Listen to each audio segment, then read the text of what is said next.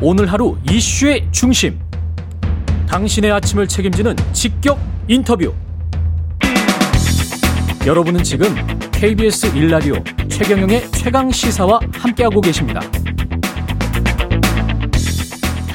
네, 내년 7월부터 고용보험료가 인상됩니다. 고용보험기금 재정 상황이 어려워서라는데요. 얼마나 인상되는지, 인상 배경은 뭔지 박화진 아, 고용노동부 차관 연결돼 있습니다. 안녕하세요. 네, 반갑습니다. 예.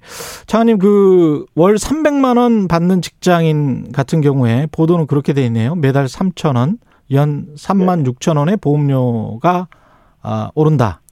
맞습니까?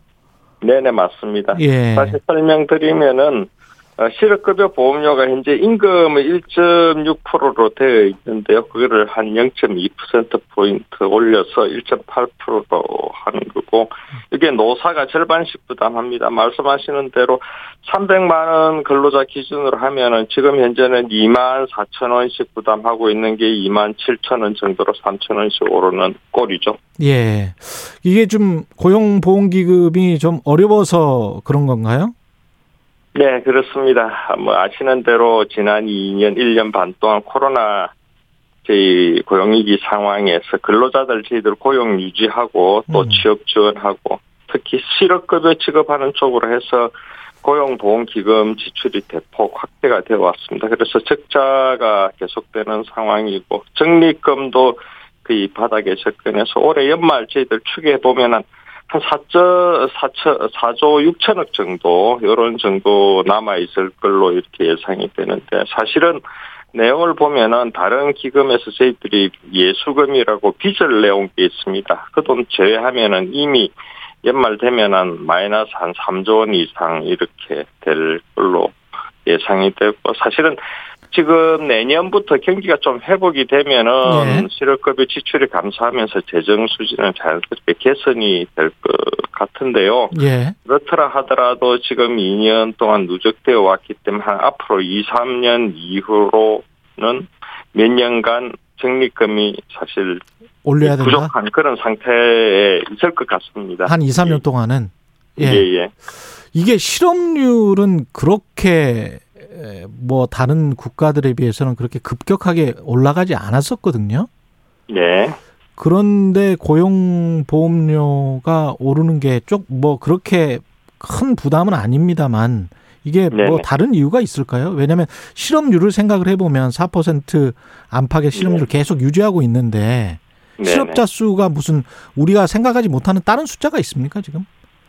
어, 실업자, 이런 예, 측면에서 보셔야 될 것 같습니다. 예. 뭐, 그, 지금 지난 2년 동안에 실업급여 지출액이 제 기억으로, 어, 17, 18년도는 5, 6조 하다가 지금 한 12조 가까이까지 늘었거든요. 예. 첫 번째 원인은 아무래도 저희가 이제 실업 예방에 투자를 하면서 실업률 자체를 좀 낮춰온 측면도 있는데 그럼에도 불구하고 실업자가 많이 증가를 했습니다. 예를 들어 서 실업급여 예. 지급 인원수로 하면은 음. 어, 19년도에 코로나 이전에 15만 명이던 게 작년에는 거의 18만 명 수준으로 20% 가까이 이렇게 늘어났고 예. 그와 함께 저희들이 그 이전에 19년도에 어, 이 실업급여 지급 수준이나 지급 기간을 조금 높이는 음. 그런 조치를 취했습니다. 그 결과로서 코로나 상황에서도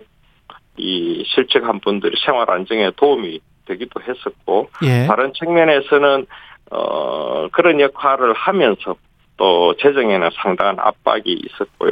음. 또 제가 한 가지 말씀드릴 거는 실업급여 외에도 저희들이 고용유지 지원금이라고 들었지 않습니까? 아, 예, 예. 기업이나 예 근로자들이 도움도 듣고 또 저희들이 청년들 중심으로 해서 채용 장려금 지급 훈련도 대폭 확대해 왔습니다. 그 고용유지 지원금만 하더라도 작년에 2조 원 가까이 지출했고 채용 장려금이나 지급 훈련도 각각 뭐 예전에 비해서 5, 6년 전에 비해서는 엄청난 저희들이 재정 투입을 해서 그렇게 하고 있고 그게 다 고용보험기금에서 나가는 거군요. 그렇죠. 예. 이게 다 고용보험기금에서 나가고 저희들이 사실은 실업자 수도 크게 증가하지 않고 실직을 하지만은 사실은 그 실직에 따른 고통도 최소화하면서 지난 코로나 시기를 겪어올 수 있었던 게 고용보험기금이 그거를 막아주고 있었기 때문에 그 그렇죠. 되어 어, 그런 역할을 해왔었기 때문에 이제 잘 극복을 해왔는데 예. 결과적으로는 그러다 보니까 이제 고용보험기금 재정 전체는 압박을 많이 받고 있는 그런 상황입니다. 사실은 실업 하신 분들에 비해서는 지금 현재 고용되신 분들은 뭐 약간 고용보험료가 올라가더라도 감사한 음. 일이죠. 어떻게 생각을 해보면 그리고 이제 이게 공적 부조의 성격이니까 본인들이 또 실업을 당했을 때는 또 혜택을 받게 되는 거니까요. 네네 예. 맞습니다. 예. 그런 경우에 누구라도 실직 위험을 당할 수가 있고 그렇게 해서 평소에 적립을 보험료를 통해서 적립을 해뒀다가 이런 상황이 생기면 돈을 쓰자는 게 원래 고용보험 목적입니다. 예. 근데 이 정치권에서는 2017년에 10조 원이 넘게 쌓여있던 기금이 4년 만에 3조 아, 2천억 원 적자로 만들었다. 10조 원이 넘게 쌓여 있었으면 13조 원 썼다는 이야기잖아요. 네네. 그동안에 너무 고용보험기금을 방만하게 운영한 거 아니냐 이런 지적 같습니다. 네, 그 뭐, 어, 17년도에 제가 자료 확인해 보니까 적립금이 10조 원 정도 된 거고요. 원래 네. 고용보험기금이 경제 고용 상황에 영향을 받습니다. 경기가 음. 좋으면은 돈이 남아서 적립이 되고 경기가 나빠지면은 갑작스럽게 이제 그 바닥이 나기 시작하는 건데요. 예. 우리나라가 기본적으로 요 보험료율이 외국에 비해서 높지가 않습니다. 예. 외국 같은 경우 선진 같은 경우는 뭐 2.5%에서 제가 알기로는 6% 정도까지 되는 그런 나라도 있고 한데 그 고용보험기금 요, 그 요율이 높지 않다 보니까 우리나라 같은 경우에는 이게 쉽게 경제위기 상황이 도래해서 지출이 증가하면은 거기에 따라서 고용보험기금이 쉽게 이렇게 고갈 위협을 음. 받는 그런 상황이 있습니다. 그래서 음. 수치적으로 보면은 아까 말씀드린 대로 어, 올 연말에 4조 6천억에 있는데요. 제가 말씀 이렇게 드릴게요. 아까 말씀드린 데 다시 요약을 하면은 실업급여가 두 배 이상 대폭 증가한 요인도 있고, 예. 그 다음에 고용보험이 그동안 취약계층 지원하는 역할을 하기 위해서 아까 말씀드린 고용유지 지원이나 직업훈련이나 그 다음에 청년 채용 장려금 등 각종 저희들이 취업을 촉진하기 위한 조치들도 많이 취했습니다. 또 음. 최근에는 저출산 대책 일환으로 육아휴직 지원도 저희들이 대폭 늘려왔고요. 예. 그런 것들이 다 포함이 되어 있습니다. 그렇군요. 예, 예. 근데 이제 인상 말고 어떤 그 자구 노력 같은 거 있지 않습니까? 기금 내에서. 네네. 뭐, 뭐 어떤 뭐 가지고 돈을 가지고 수익률을 높인다든가 아니면 뭐 인력을 좀 그 안에서도 뭐 어떻게 좀 효율적으로 해본다든가 뭐 이런 것들은 없나요? 네네. 저희들이 이번에 보험료 인상 외에도 여러 가지 어, 다른 보강 조치를 취했습니다. 그렇게 예. 해서 이제 종합적으로 재정 건전화 방안이라고 그저께 발표를 했는데요. 음. 첫 번째는 그동안에 이제 청년 대책 중에서 청년 고용 상황이 어, 굉장히 우려되는 상황이었기 때문에 한시적으로 시행한 사업들이 있습니다. 이런 사업들 종료하고 음. 또 일부 사업은 경기가 좋아질 거 좋아지게 되면은 또 규모를 축소할 수 있습니다. 그렇게 예. 규모도 조정하고 해서 한 2조 6천억 정도는 저희가 지출 효율화를 기하고요. 그 동안에 또 지적이 되어 왔던 그 실업급여에 너무 의존한다, 반복 수급한다 이런 문제도 제기됐기 때문에 거기에 대해서는 단계적으로 실업급여를 감액하는 그런 조치도 취할 예정이고 더더군다나 정부에서 이번에 예. 1조 3천억 정도 실업급여 개정으로 재정을 투입을 합니다. 음, 예. 그 재정 투입도 결국 이제 일반에게서 빼오는 돈이잖아요. 네네.